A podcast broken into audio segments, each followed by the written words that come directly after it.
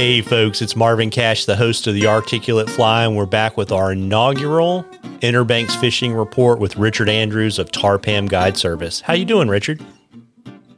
I'm doing well, Marvin. Thanks for having me. I'm looking forward to doing this with you. And, you know, folks, we're excited to kind of, you know, bring a little bit more of a salt focus to the Articulate Fly. And so Richard will be with us every 2 weeks and want to kind of get the latest on the Inner Banks. I know your weather is kind of, we were talking before we started recording, it's kind of moving from being a little bit warmer than normal to kind of seasonable, and talking about kind of how that's impacting the shad fishing and how's the striper fishing going.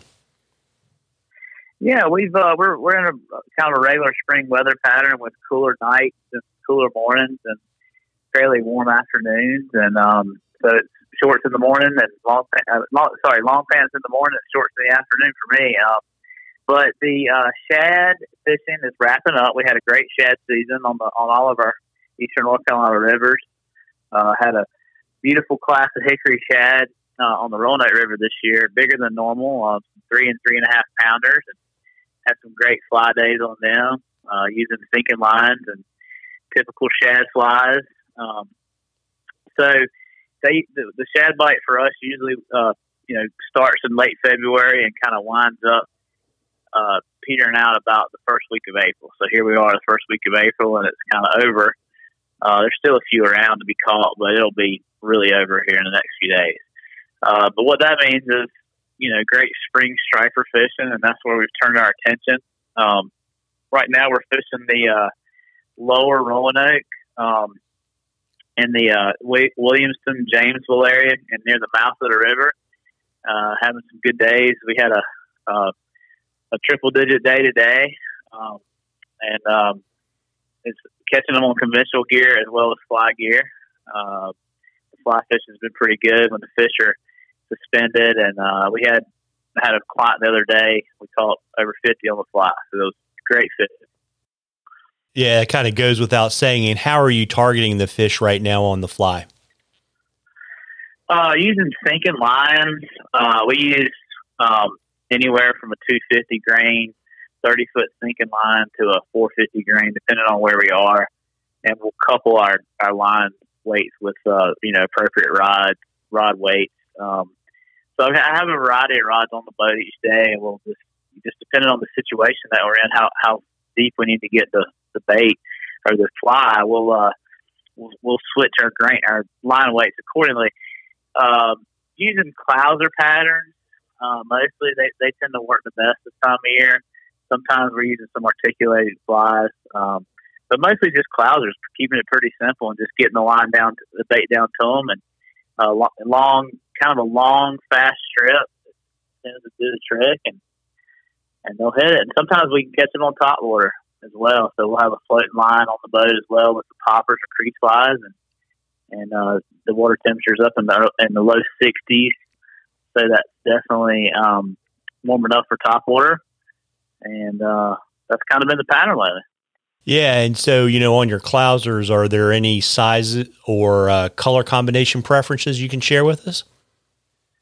What we typically fish is, there's the old saying about stripers, either white or chartreuse will do the trick. And that's kind of the case with the flies, too. We need chartreuse and white, white on white, pink on white, blue on white, olive on white, just patterns that look kind of like what their natural forage, which is a river herring, and sometimes we'll double them up. If we're catching some smaller stripers, we'll use a tandem Clouser rig, and we'll catch two at a time.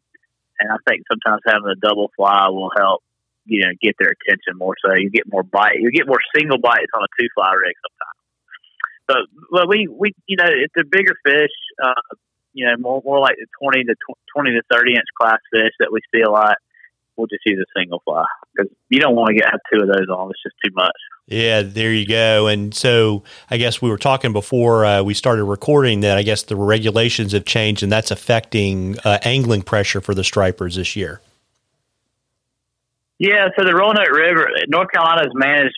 The striped bass in North Carolina are managed by management areas. The Roanoke River is its own management area.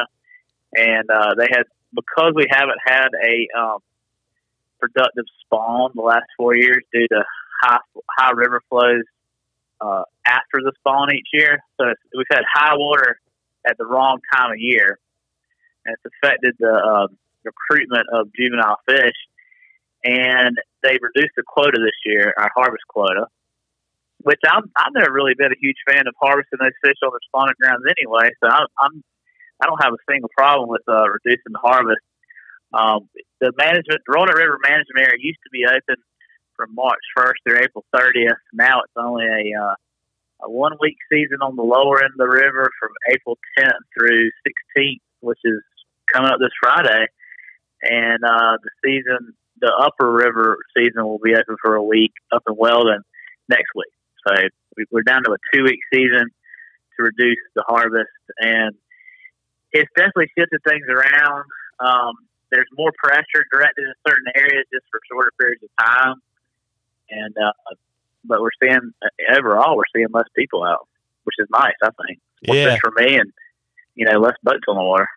Yeah, and I guess too, how over the next couple of weeks, how is the striper run going to progress?